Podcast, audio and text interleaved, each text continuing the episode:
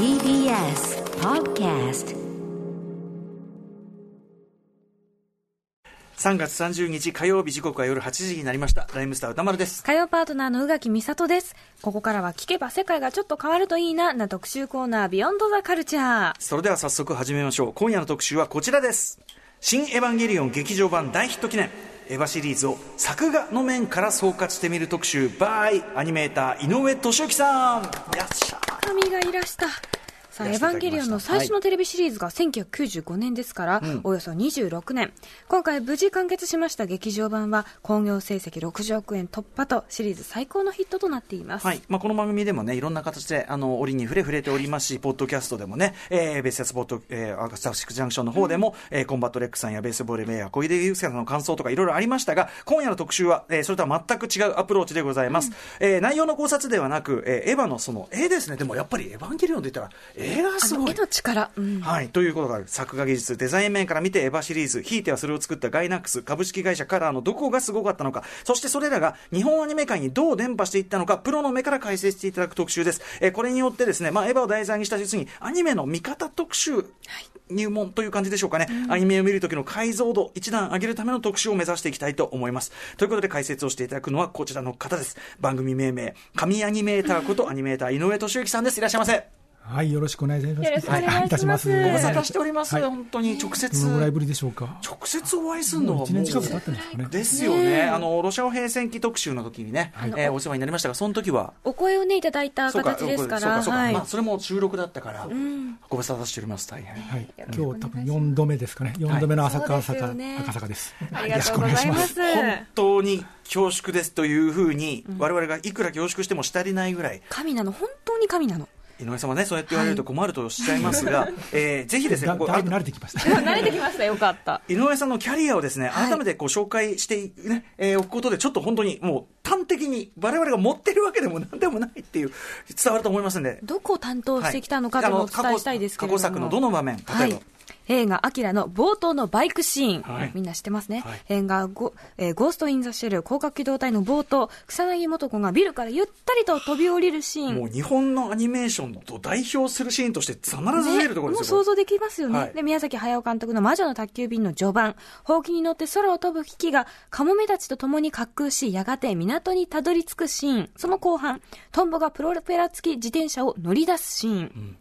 さらに押井守監督の映画「人狼」での群衆の暴動シーン細田守監督の狼子供の雨と雪では雨、雪、母親の花が雪山をこう滑走して斜面をぐるぐるぐるって転げ落ちていくシーン、これつまりその今挙げていただいたシーンとかって本当に僕言いましたけど日本のアニメーションのを代表するね、だからこういうものですよってここまで到達してますよっていうのを示すような代表的場面。皆さん絶対ああそこかって思い出せるシーンだと思うんですよ、思い浮かべるだけでちょっと胸が熱くなるようなシーンばかりです、うん。さらにですね、今聡監督の千年女優、東京ゴッドファーザーズでは作画監督、さよならの朝に約束の花を飾ろうではメインアニメーターを担当。その他、王立宇宙軍、オネアミスの翼、ブラッド・ザ・ラスト・ヴァンパイア、スチーム・ボーイ、パプリカ、スカイクロラ、鋼の錬金術師、桃への手紙、サルスベル、ミサルスベリ、ミス北斎、化け物の子、また、プレステ用のゲーム、広角機動隊のアニメパートなども担当されていると。私が一番やり込んだゲームの一つで、淵駒訓練をもうめちゃめちゃやり込みましたね。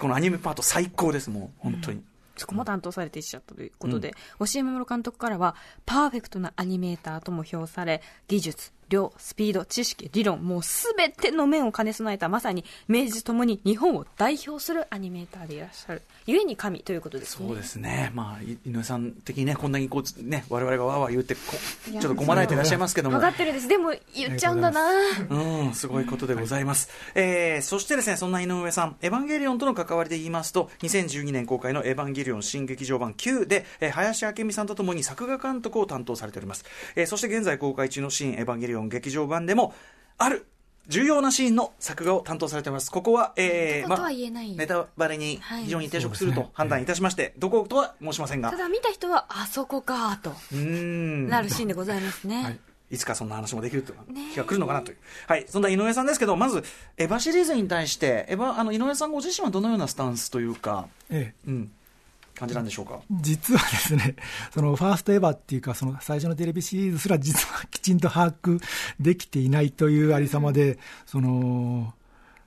そんな僕がその今日のこのようなイベントに、イベント番組に出演するのは本当はばかれるような気もしたんですが、まあ、いろいろお断りの電話をする過程で、あの、いろいろ説明したら、いや、その話をラジオしてしてほしいというふうに言われて、なんか断る理由がなくなって今日来てるわけなんですが。でも当然ね、一アニメファンとして当然スタンス違うのは当たり前ですから、それは。はい。ただまあ、当時、そのテレビシリーズの頃っていうのは、ややその、なんていうんですかね、冷ややかに見ていたというか、というのはその、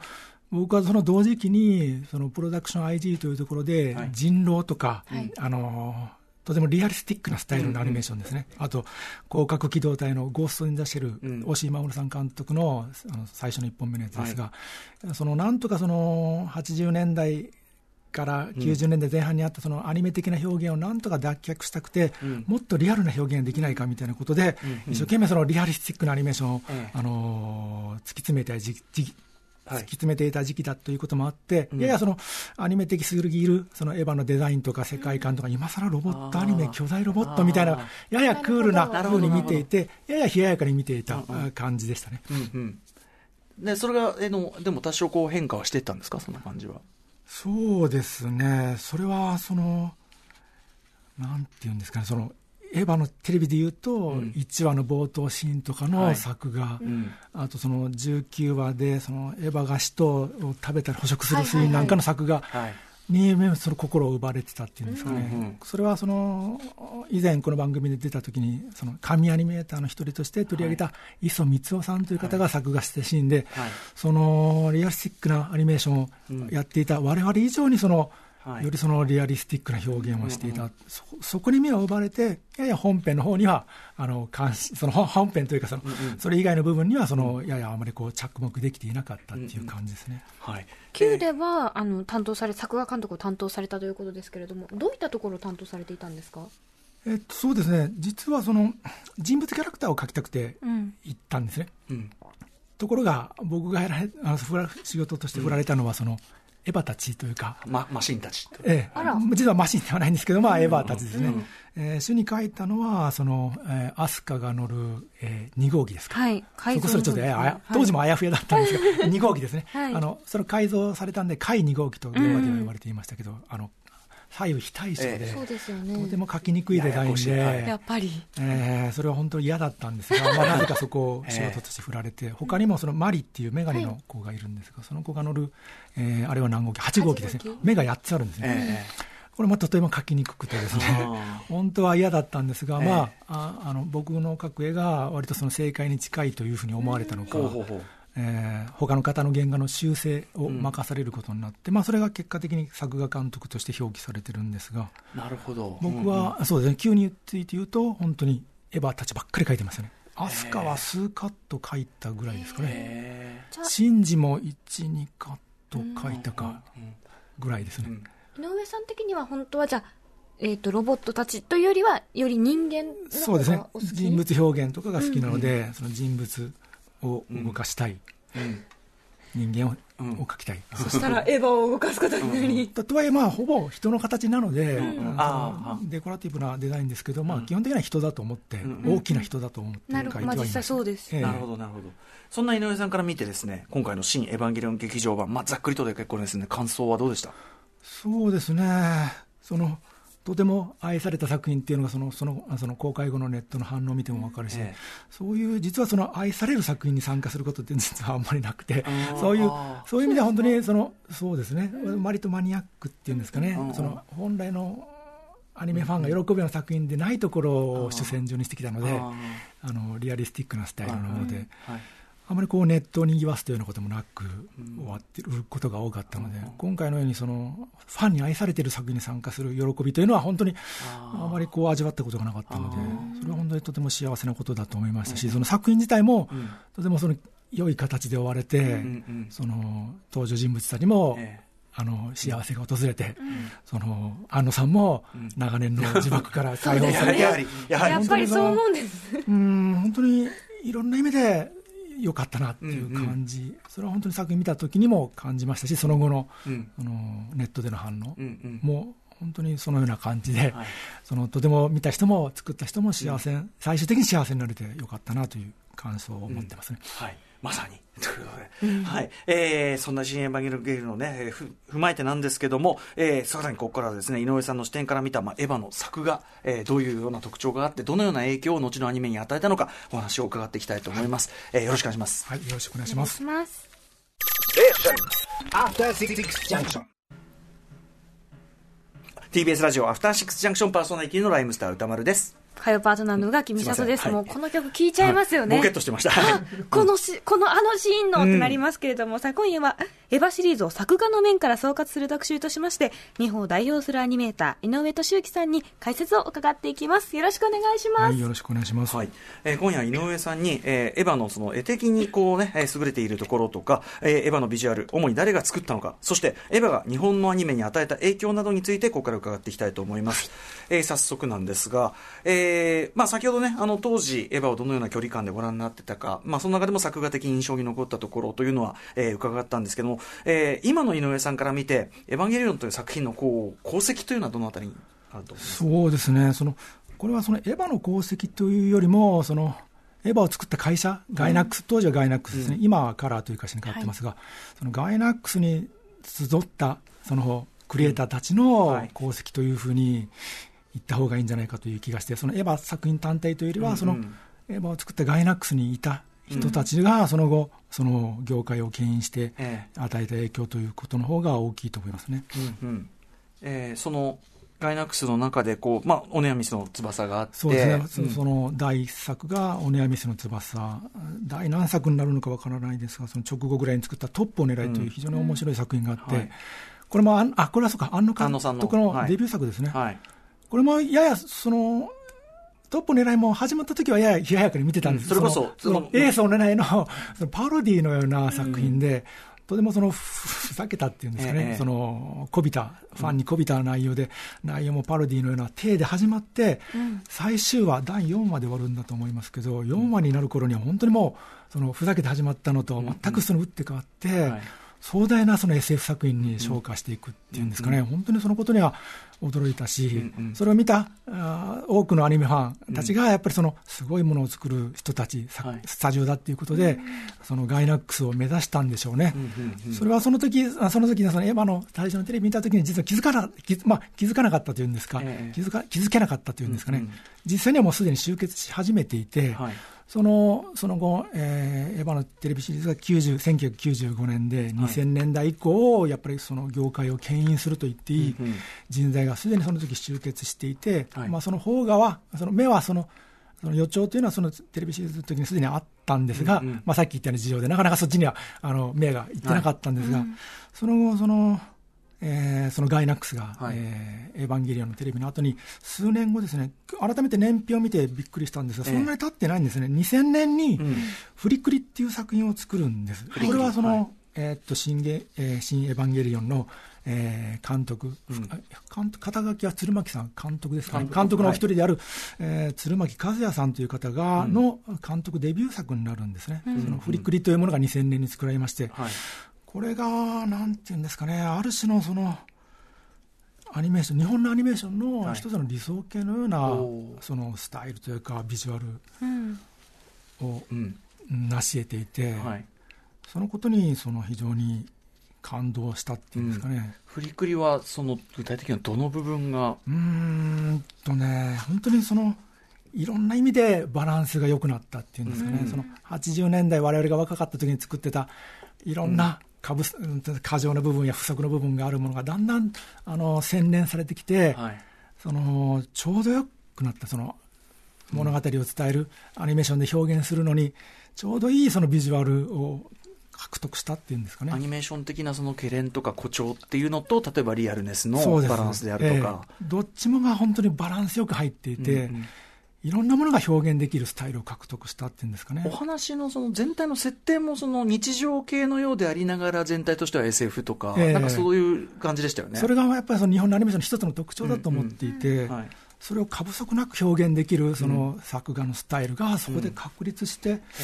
え。ーそうですね、今見てもそれほど古びていない、うんうん。ある種の完成形のような、うん。日本のアニメーションの完成形。とい。う僕、振りくりっ。て拝見してなくて、このタイミングで、そのあのまあ、まだちょっとさし触りの方ですけど、拝見して、確かに、あのまあ、もちろんそのなんかフィルム、なんていうの、画前画質の質感とかで時代感が分かるっちゃ分かるけど、最近始まった新アニメですって言っても、絶対分かんないなっていう、ね。ほとんど古びていないと思いますね。そのうん、20年前のものなのに。そうですね、20そうです20年だそうですね。20年以上ですね。こじゃあ、ここでそのフリクリで一つそのガイナックスに新たな才能が集まってきたというようなのが、こう、結実というかその完成に。ね、成熟したっていうんですかね。早いですね、成熟までいったのが。彼らがいくつだったのか、僕が 2000, ん？2000年ということは僕が、あーはいよ僕が40か。彼らはだから30代に差し掛かったぐらいですかね。うんうん彼らというのはその鶴巻監督であったり、それを支えるアニメーターたちですね。うんうん。なるほど。やっぱりその30ぐらいっていうのは、やっぱりその力が、その20代でいろんなことやって、あ30代になってくると、うんうん。30代ぐらいになると、その力がうんまとまってくるというんですかね。はい。まあ、いいタイミングでもあったっていうことですよそうですね。でそうか、フリクリで、まあ、あるある意味そういうこうガイナックス的なるものというか、ええ。が完成までいって、ええそれはその後のその新劇場版シリーズ、エヴァンゲリオンにも反映されているということですよか？そうだと思います。もう、そういう意味では本当に2000年にこれが作られたことっていうのはひ一つのそのアニ日本のアニメーション表現の完成形だったので、そういう意味ではそれ以降作られるものは、ある程度この辺を土台にしてると言ってもうん過言じゃないと思いますね。これはネタバレ大丈夫でね、今回の新エヴァも、その、なんていうか、超ケレンたっぷりの、そうですねあの、あれも、と同時にえ、えめちゃめちゃ日常系っていうか、そうですね。面もあるじゃないですか。ええそれがそのリアリスティック。フリクリっていうのは、その面白いことに、実はそのガイナックス単体で作られたものではなくて、はい。僕がそのまさにさっき言った、えー人狼とかゴースト・イン・ザ・シェルを作っていたスタジオ、そのはいプロダクション IG っていうんですけど、はい。実はそのフリクリっていうのは、プロダクション IG と、うん。えーガイナックスの共同で作られてるんですね。クリエイターも双方から出し合って作っていてその片っぽでやっぱりそのリアリスティックな表現をなんとかやろうとはいはい。もがいていた人、あのプロダクション IG の面々と、えー、ケレミたっぷりなアニメ表現ばっかりを、ええ。あばっかりというか、アニメ表現を突き詰めていた、あのそのガイナックスの人たちが、はい。まあ、混じり合ったというんですかね。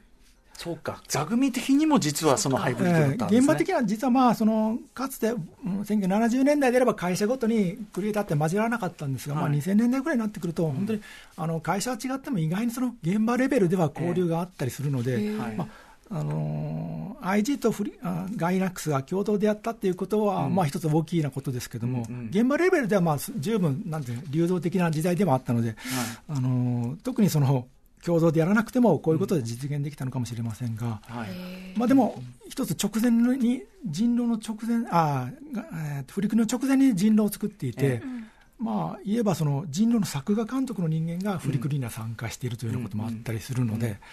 その本当にいい融合がなされたっていうんですかね。もうみんなが技術がいい感じで煮詰まった状態で、ね一番素材としてもバランスよく組み合わされるところに舞台ができたというか、フリクリというあれで、えーそうなんだな。じゃあ、井上さんの中でやっぱフリクリすごく重要作ということで、2000年。そうですね、うん。当時も、なんていうんだろうね、当時はどう見てたか、その悔しい思い、僕は参加していなかったんですけども、あのやや悔しい、あのエヴァの時には感じなかった、なんで俺参加しなかったんだろうみたいな感じはありましそっか、井たね。上さんもそう思われることあるんですね。ありますあります。ね、しかもそこの、まあ、監督、そこでプリクリでデビューされた鶴巻さんが今回はその新エヴァンゲリオンの、まあ、監督の一人としてということだから、まあ、あの井上さんのおっしゃってるそういうのそこで成熟したものっていうのがつ今に至るというか、ええそうだ流れはあるって感じですかね。うんはい、というあたりで、えー、お話を伺ってまいりましたが、ここで一旦ですね、ちょっと曲に行ってみようかと思います。えー私が曲紹介。お願いしますえー新エヴァンゲリオン劇場版主題歌、宇多田ヒカルで、ワンラストキス。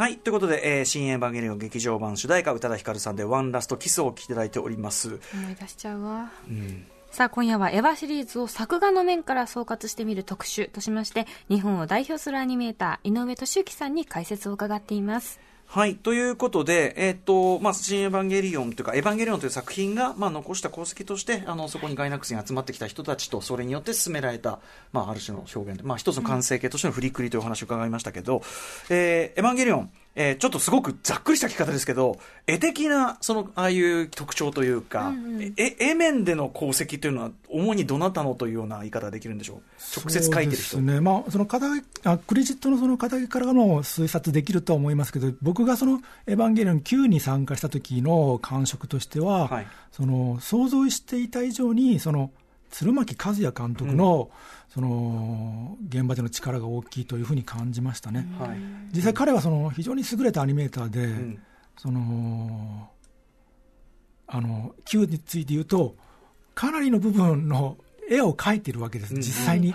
実際にその原画の修正なんかも行っていたし、うん。その彼の好みが色濃く反映しているというふうに感じましたね。それはその、まあ、もともとは安野さんがこうイメージしていたような何かっていうのを、ええ。具体的なその本当にすごい表現として出すっていうそう力ですね。実際のそのもうその原画を描く動かす段階になるとその安野さんの力なんていうんですかね自爆っていうのは現場でそれほどなくて、原画マンが描いて監督とにあか実際のその鶴巻君や、あ他にも何人かいる監督とやり取りすることが多くて、はい。実際に安野さんはそう現場にはそんなに関与していない感じです、だからあのプロフェッショナルを見ると分かりそうなんですけど、その実際の原画マンが参加する以前の工程では安野さんが本当に大変で。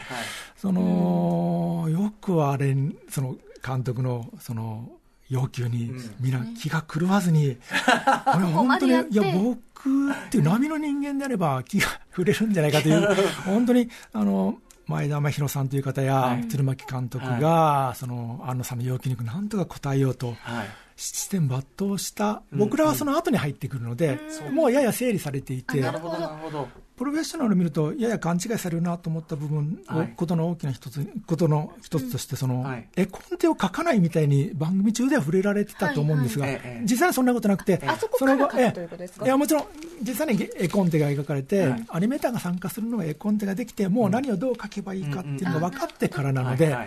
あの、やや番組を見ると、見た方で、あ、エヴァンゲリオンって絵コンテ書かずに書いてるんだと思われた方もいるかもしれませんが、はいはい。実際には絵コンテがありますので、うんの時にもありましたし、今回のシーン、はいエヴァンゲリオンでもありました。要はその何を書くべきかどう描くべきかってところを安野さんがこれだって見つけるまでがすんごいかかる。で、想それをまあ、エコンテされる方がいてっていう方だと思うんですけども、鶴巻監督がどんどんね、疲れるの。どんどん消衰いしていく疲れると思います。見てたら本当に、いや、本当に彼の精神力には本当に驚きました。どんどん白が増えてても、うん。何かを差し入れしたいって吸い思う取られていく感じが。ただまあ、あの工程を経て、実際に動き出すと、はい。もう本当に彼の独壇場というか、はい得意であるアニメート、その絵を動かすっていうことは彼とても得意で、そのエヴァンゲリオンの一つの特徴である、そのカメラが動き回って、うんうん。あの動き回る中で、そのエヴァたち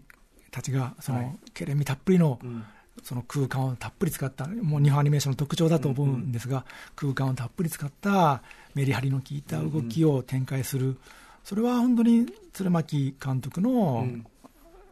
独壇場というんですかね、はい。実際に他の監督さんたちも絵を描かれる方いるんですけども、うんうん。急に急に参加した時の感触でいうと、はい。鶴巻君、鶴巻さん、うん。あ普段ちょっと鶴巻君って言ってるんで、うん。うんはい。あの鶴巻君って言いますが、鶴巻君の力が大きかった、想像以上に大きかった、実際に本当に、あのこれはあのアニメの監督って何してるんだろうと、うんうん。普通の人は割と思うと思うんですね、はい。その役者相手に演技つけるのとは違う、アニメの監督って打ち合わせはして、あとアニメーターが書いて、じゃあそれ以降何するんだろうっていうと、思うのが普通だと思うんですが、その宮崎さんがその最たるもんなんですが、え実際にそのアニメーションの監督っていうのは、絵を描くんです。うんうん。大量に宮崎さんなんかは本当にほとんど全カットにはい。自分自ら絵を入れ描いて、はい。そのそのそそのことで監督する、うん。実際のそのアニメーションの監督っていうのは実はうん。作画監督でもあって、うん宮崎さんはその最たるもんです、はい実際にその宮崎作品で作画監督と表表記される人たちっていうのは宮崎さんのサポートに回るわけですね、うん宮崎さんがそのいっぱい大量に書くラフな修正を、うん。まあ綺麗な修正にまとめる作業が宮崎作品における作画監督の役割で、はい。それに近いことを鶴巻君もやっていて、大量に絵を描いているし、自らあの直接原画を修正していました、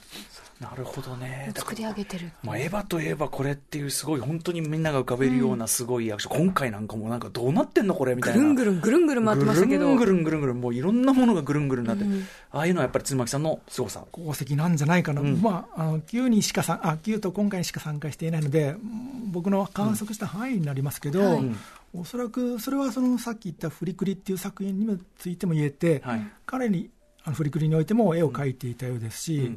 やっぱりその作風が似ている、ケレン味たっぷりの、はい。とてもメリハリの効いた、うん。その画面映えのする動きを彼が好んで、はい。そのように画面を作ろうとしているんだと思いますね。まあ、それが大きなエヴァンゲリオン、はい。新エヴァンゲリオンの特徴になってるんじゃないかなと思いますね。一方ねあの先ほどちらっと思われましたけどあのあれ前田真宏さん、はいはい。側のその例えば特色その仕事の色ってどのあたり？前田さんはあのそれこそそのガイナックスの作品歴でいうと、最初期のはい。オニアミスの時にいた方で、うん。その後はややたもとを分かつような形、あとカメラですからね僕ら的にはね平成カメラ。あそうですね、はい。えーっとそうですね、回収デザインとか、かね、されてます。えー安野さんたちとはやや途中、行動を別に、うん。あのたもと分かつ時期があって、はい。えー劇場版の、新劇場版の時に、はい。まあ、よりを戻すっていうのも変ですけど、うん。まあ、あの参入するようになって、はい。彼はだからガイナックス、うんそのえあそうか。大社のテレビシリーズにも参加していないですね、うんうん。ガイナックスには本当に僕、初期作品に参加した後、うん。えーっと新劇場版で戻ってくるまでの間っていうのは、割と外歩きをしているというか、は彼の才能は本当に、なんていうんですかね、どんなものでもビジュアル化できるっていうんですか、どんな抽象的なことでも、安野さんにとっては欠かすことなどできない人人材だったはずで、途中行動を、あのたまたま分かってるのはちょっと不思議なぐらいなんですけど、まあいろいろあったんだと思うんですけども、えー新劇場版においては、彼なくしては、はい。多分成立しない、そのプロフェッショナル見ても、そのうん。鶴巻監督とともに安野さんの横について、いろんな彼の無理なんだよ、絵に起こす、本当に絵を描く能力が抜群に高くて、単にそのデッサン力があるっていうんじゃなくて、未知のもの、抽象的な概念を絵にする能力があるので、はい。そのまさにあのその片腕と言っていい存在だったと思います、今回。言ってみれば大きくざっくり言えば鶴巻さんがある種アクション的な面のそ,、ね。ええ。のあれを担っているとするならば前田さんは、まあ、エヴァにやはり欠かせない、まさにおっしゃった抽象的な見たことないうん。概念そのものの視覚化というか、そうですね、それを本当に、まあ、本人は苦なのかもしれないですけど、はたから見てると、何の苦もなく、どんどんそれを絵に描いていくことができる、ちょっとまあ、あの、あうん。すごい、それは。はい。の新エヴァンゲリオンの劇場版9の時のはい。原画集というものが出ていて、まあ、ちょっとラジオの方には見せられませんが、えー歌丸さんと、はい。この中にでもどういったところを？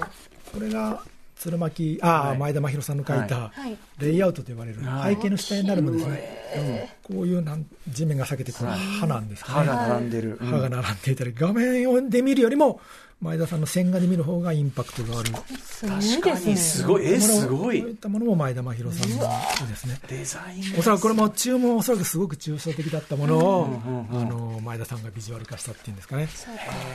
ある程度もしかしたらその安野さんの中ですらちょっと形になってないものを形にするのがお上手でいらっしゃる、ええプロフェッショナルを見て分かるように、本当に全問答のような、あのーうん。ことを投げかけられて、それを具体的な絵にしていく力が前田さんにはあって、あエヴァンゲリオンには欠かせない人だったんじゃないかと思います。いやでもね、まあ、非常に、まあ、もちろんざっくりではあるけど今のご説明ですごくこう、ちょっと整理されたっていうかね。皆さんがそれぞれどういった仕事をし絵的な面がね。てしているのか、まあ、そそこから多分安野監督がうん。何をしているかも見えてくると思うんですけど、平成カメラシリーズの怪獣デザイン前田真宏さんってやっぱ欠かせないんだけど僕その特撮好きとしてもその、はい。やっぱなるほどなって感じがしますその。あと、シン・ゴジラなんかも、はい、シン・ゴジラそうですね、えーデザインとか言ってましたね。うん。他あれもにもいろいろ。やっぱり怪獣デザインであると同時にそのなんか概念のそうですよね。ね具現化っていうかそういうとこあるから、なるほどな。造形そのものにという。はい、ということで、えー、まあ鶴巻和也さんと、まあ、前田真宏さんがどうね、果たえー絵的なところにね、果たしたのかというお話伺ってまいりました。そしてですね、このエヴァンゲリオンが作り上げたそのまあ絵的なインパクトというのは、えー、これ井上さんから見て、後世のアニメーション界どのような影響を与えたのでしょうか？そうですね、これもちょっと、えーエヴァがというよりも、そのエヴァを作ったガイナックスに、うん。えーいたアニメーターの一人である、その本田武君、あ、まあ普段本田武君という方がいるんですが、はい。これ実はあの、その最初のエヴァ、テレビのエヴァにも参加していて、実はその、あの多くの一般の人がエヴァンゲリオンの絵で思い浮かべるのは、実はそのテレビのシリーズでいうと、後半の絵であるような気がしていて、今回、改めて1話ちょっと見てみたんですが、ちょっと違和感があるぐらい、実はそれはあの貞本義樹さんのデザインに忠実に描いてはいるんですが、皆間が思い浮かべるエヴァの絵っていうのは、テレビでいうと後半の絵で、その後半の絵を形作ってるのが、まあ、実は本田武史君だったようで、僕はちょっと薄い見方をしていたので、そのこと今、あんまり今回、改めてちょっと別の方に聞いて、え指摘されて気づいたぐらいでして、まあ、後半のテレビのファーストエヴァの後半の絵を作ったのは本田武史だったっていうこともあるんですが、実はその本田君は、その前田さんと似ていて、途中やや安野さんたちとは距離を取るような形で、うん、えー、っとですね、僕が参加するようなリアルうん、リアル系というんですか、はい、リアリスティックなキャラクターデザインをリアルに動かす作品群なんですが、うん、そういったものに本田君は参加している時期があって、例えば皆が知っているところで言うと、えー、今聡さんの千年女優なんかにも参加していましたし、はい。はい、僕が一緒に参加した人狼という作品にも原画の大事な原画マンとして参加してもらいましたし、他にもいろいろ、えー、っとですね、アニマトリックスの、アニマトリックスっていう映画があったと思うんですが、それのえスピンオフで、アニマトリックスっていうのがあって、あそれをアニメーション化したものがあって、その中の一本で、スタジオ 4°C が作ったビヨンドっていうエピソードの作画監督もしていて、とても素晴らしいリアルなアニメーションをそこで実現していて、そのファーストエヴァに関わった後は、割とそのリアル系のアニメーションを渡り歩く形で、そのとてもリアリスティックな表現をうん、身につけて。電脳コイルとかもね。電脳コイルなんか見ても彼は本当に守備範囲が広くて非常にアニメ的な、けれんみのある絵も描くアニアニメ的な燃え燃える燃える絵っていうんですか、アニメ美少女みたいなものも得意に描きますし、はい、えー、リアリスティックなアニメーションを十分身につけた、うん、いるしその電脳コイルのような漫画的な絵なんかも自由自在に描けて、非常に幅広い人なんですが、彼がですね、エヴァでいうと、その新劇場版でいうと、歯から参入するんですかね。うん、歯からなんですね。歯からです。うん、波球ジョ波球だから、はい。うんえジョには参加していないはずですね、うん、でまあ、テレビネバも後半の作家をやっていたりするんですが、うん、でえー、っと歯で参加。歯で再び戻ってきて、うん、安野さんのお仕事を支えるような形で、歯の時は主にエヴァエヴァエヴァシリーズ、エヴァたちのえー、作画監督、ね、原画はそのマリっていうメガネっ子がいたと思うんですが、はい、そのマリの登場シーンの原画は彼が描いていますし、マリの作画監督も主に本田君がやっていたようです。もうマリって今まで出てきてない人だからすごい全体を方向づけ、ね、大事な。そうですね大事なキャラクターで、うん、その大事な登場シーンを任されたりしていてやっぱりその本田君の人物キャラクターを描く力が評価されていたんだと思いますし。なるほど、うんで、その Q ではいよいよ、その映画全体のキャラクターデザインと作画監督を彼がやっていて、その、安野さんたちと別れた後、その身につけたそのキャラクターを、そのリアリスティックに描く力を十分その発揮していたというんですかね。あのじゃあキャラクターたちのなんていうか生き生きとした感じっていうのはまさに地に足ついた感じっていうんですかね、そのアニメーションキャラクターだけれどもその作品の世界で息づいているような感じまで与えられるような動きっていうのは本田君の得意とするところで、僕なんかもやっぱり目指すところところですね。なるほどね。なんかそう思ってみると、いろんな人脈が、まあ、まあ、さっきの前田さんもそうですけど、あの、なんていうかな、もう一回合流して、成熟した状態で合流して、新エヴァ、ね、この流れって、そこも綺麗なんですね、なんかね。一、回分かっても、そう。ですね、いろいろ外歩きして、いろいろ、いろその、一つところにいたんでは身につけられないことも学んで戻ってきたのが、まあ、新劇場版のシリーズというふうに言えると思いますね。本田武さんの。やっぱさっきの、あの、鶴巻さんのその映画一つの基準じゃないけど、やっぱ現場っていうのはやっぱそういう一人のそのまあ、作画監督なり、あの、一人の書き手の人のやっぱり、なんていうかな、あれが基準になっていくみたいな、みんなそっちに合わせていくようになっていくみたいな、まあ、雰囲気と言っていいんでしょうかね、そういうのって。そうですね、本田君っていうのは、その現場で非常にやっぱりその尊敬されていて、うん、その、ある種のなんていうの、その方向性を、うん、本田君がいるだけで、はいあの方向づけられるというところはある。その近年のそのなんていうんですかね日本のアニメーションの一つの理想系のようなはい。アニメ的な、日本的なアニメーションのデザインと、リアルな表現がうまく融合してるっていうんですかね。日本のアニメーターの一つの理想、僕にとっても一つの理想、なんていうか理想の一つというか、と言っていいぐらいのアニメーターなんですね。今後皆さんどんどんあこういうキャラクターを作りたいって思えるようなものを作ったのがこの本田武さんっていうことなんですかね。そうですね、その日本的なアニメーションのデザインをいその維持しつつっていうんですかね、はい。ついそのリアルにやろうとすればするほど、うんうんうん。日本のアニメーションのキャラクターからふ外れてし、はい。い、ってしまうものなんですね、その確かに。デザインも、うんうん。その立ち居振る舞いも、そのなんていうんですかね、アニメ的でなくなっていって、そのそのアニメファンが見るにはちょっと辛くなっていく,、うんいくんでですか言うん。ですかね、はい。僕なんかが一時そうだからその人狼なんかで目指してたのはそういう方向で、だんだんこうアニメファンの見たいものから遠ざかるというか、うんうん遠ざかっていってしまうんってうんうん言うんですかね。はい。本田君はもうそれをそうならずに、はい。アニメの枠に収まりつつ、うんそれでいてそのキャラクターにうん。実在感を与えられるっていうんですかね、リアリティあって。うんそのことがその「新エヴァンゲリオン」にもうん継承されていて、あまあ、新今回の「新エヴァンゲリオン」には参加はしていないんですが、うんうん現場ではあの本田君の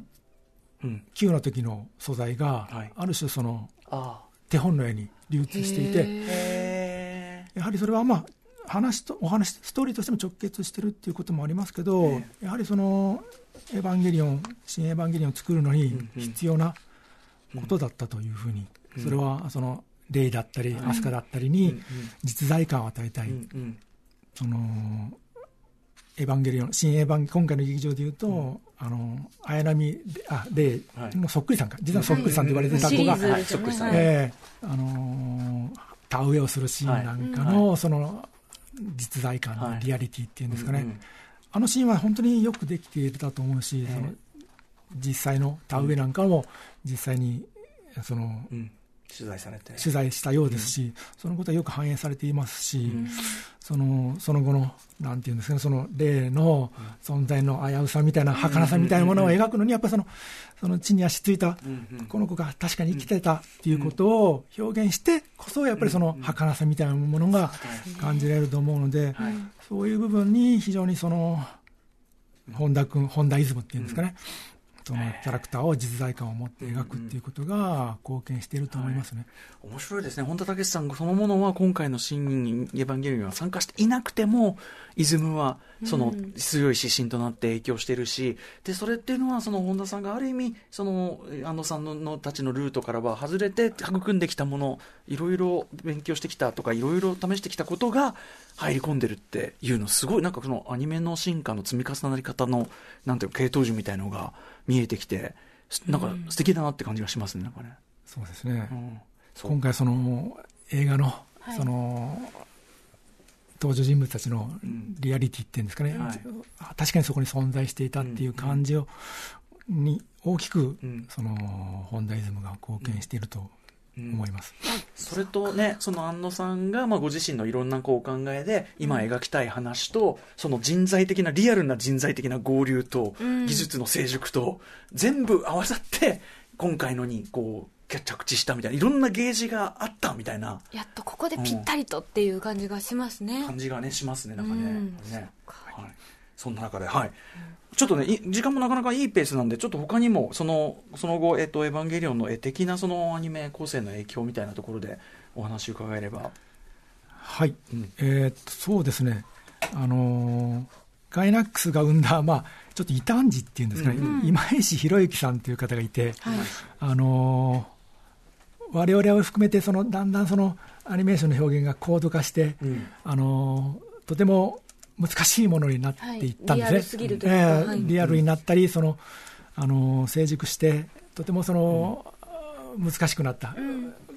そのそこになんていうんですか風穴を開けるような、うん。その表現をしている人っていうんですかね、はい。その今石君というのはその70年代、80年代うん。に一世を風靡した金田義則さんという、はい。非常にその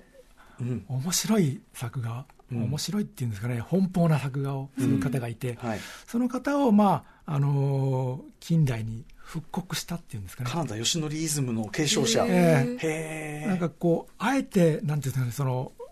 本田君たちにはついていかないみたいな、うんうんその立ち位置っていうんですかね、うんはい。もう意識的に不真面目にええ。書く、うん。ちょっとゆるさも残して、ええ。うん。その楽しさを強調するっていうんですかね、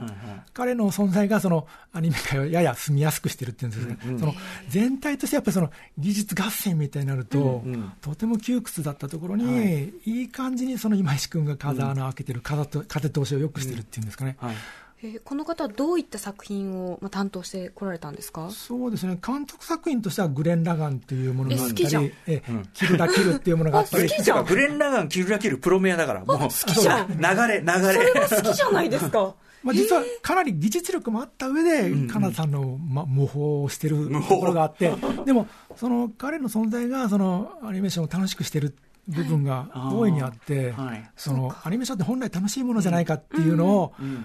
一生懸命その体現してるっていうんですかね。はいなるほどその流れで不真面目って言われるとなるほどみたいなこう 気持ちになりますよね本人は本当に真面目な人で、うんその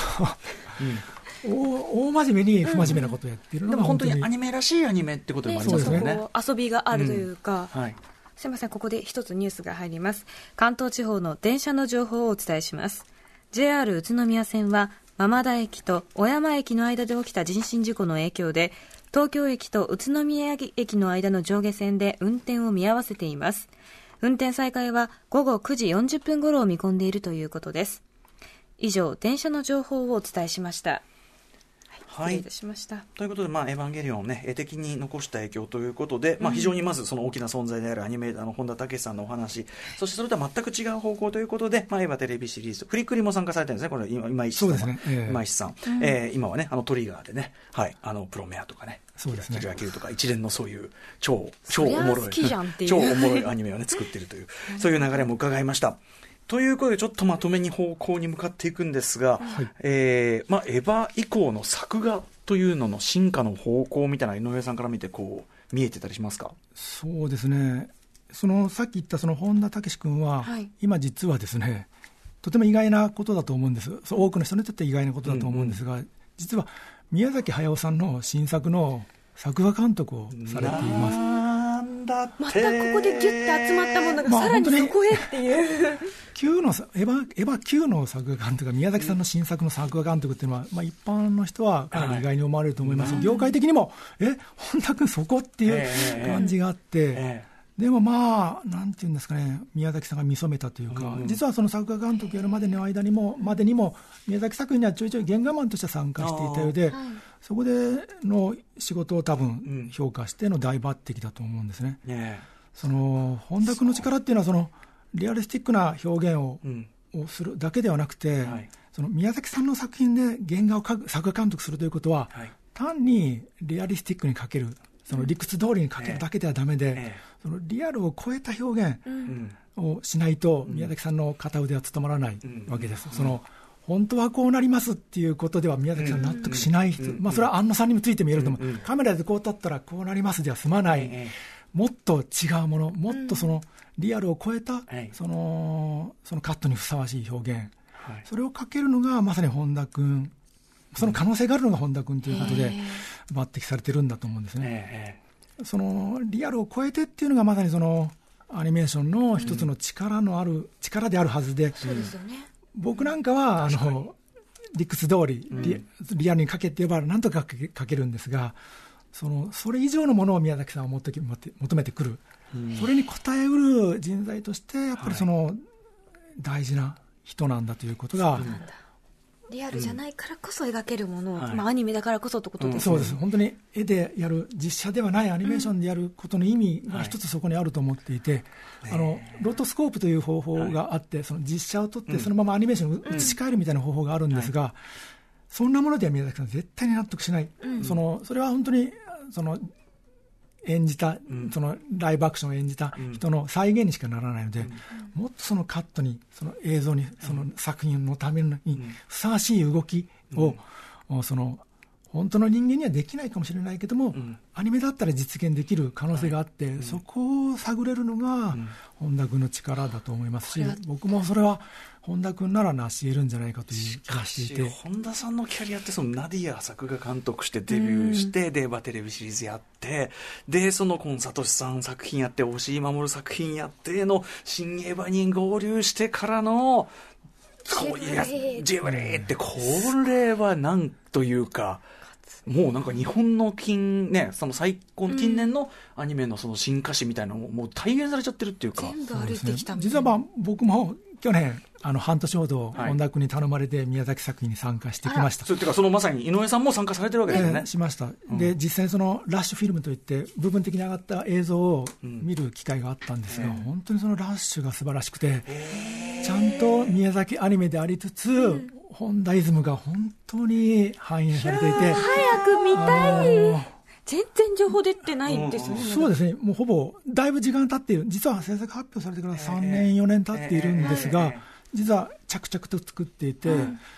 おそらくこの秋くらいには完成するんじゃないかと言われていて、僕も今、別の作品に参加しているんですが、夏にはまたちょっと追い込みを手伝いにジブリに戻ることになっていて、大変そう。でもこの、いやー、でも新しい宮崎アニメが生まれる予感がありますね。お話を聞くだに、ね。絶対もっと面白くってっていうものが見られるんだろうな。その実写ではなくアニメでやるからこそのものをはい。見られるんだ、ですね。ワクワク。しかもその流れっていうかこう日本のアニメがこうずっとこの30年とかこう歩んできたこのこの30年の流れみたいなものの先に何があるみたいのがそうですね、本当にアニメーションにしかなし得ない映像。になっているんじゃないか、はい。なるんじゃないか、なる可能性があるんじゃないかと僕は思ってます。いやーちょっとこうそのねあの井上さんの今日お話を踏まえた上で見るそのね宮崎駿さん新作も楽しみですし、いや井上さんそんな中で本当にあのお忙しい中ありがとうございますありがとうございます、はい。すみません、言葉足らずで。いや、とんでもないです。えー最後に、まあ、あの、改めてなんですが、ぼえー井上さん的に作画面から見たエヴァというのをですね、総括すると、どういう感じになるでしょうか？そうですね、うんある種のその日本のアニメーションの理想形っていうんですかね、アクションはけれんみたっぷり、その派手に動かして、キャラクターたちは可愛く、その美少女たちは可愛く、しかも実在感があって、その思い入れができる、その、ビジュアルっていうんですかね、はい。そういうものを実現しているのが、ん。エヴァンゲリオンじゃないか、はい。ある種の日本のアニメーションの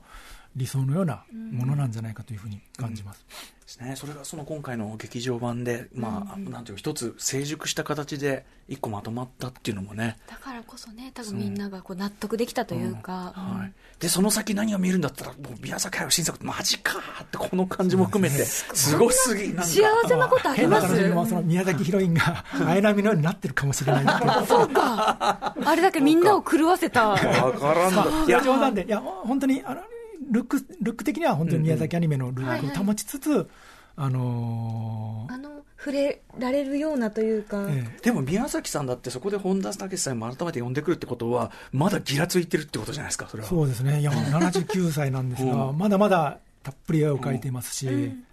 多少年齢によるその集中力の持続期間が短くなったせいもあって、現場には、あそのそその分、ね、あの制作期間が伸びておりますがまだまだ宮崎さんもご自身で絵を必死になって描かれていその更新するって気があるからこそのね、それでもあるし。うん。新しいものを。恐ろしいや恐ろしいやというね。はい、井上さん本当にありがとうございます。いえ。ありがとうございました。ということで、えー井上さんからお知らせことなどありますでしょうか？あそうか、いや、そのことすっかり忘れてましたが、えーとそうですね、えーっと、そうですね、えーっと、実は長らく去年作業していた鹿の王っていう作品が、やっとこの間、初号を迎えましていろいろ、えー難産だった作品で、コロナの、後半はコロナの影響もあって、さらにはい制作が伸びたんですが、えやっと、えー今月の頭かな、初号を迎えることができて公開は夏以降になると思いますけど、うんうんうんまあ、非常に難産だった作品ですが、えー公開された折にはよろしくお願いいたします。はい。鹿の方も楽しみにしております。今後面白いものがどんどん生まれるってことじゃないですか、嬉しくなってきましたね。ありがてえありがてえ本当にはい。ということで、以上、エヴァンゲリオンシリーズを作画の面から総括してみる特集をお送りしました。井上俊之さん、ありがとうございました。こちらこそあありがとうございました。した明日のこの時間は漫画家でエッセイスト島尾真帆さんが登場です Junction.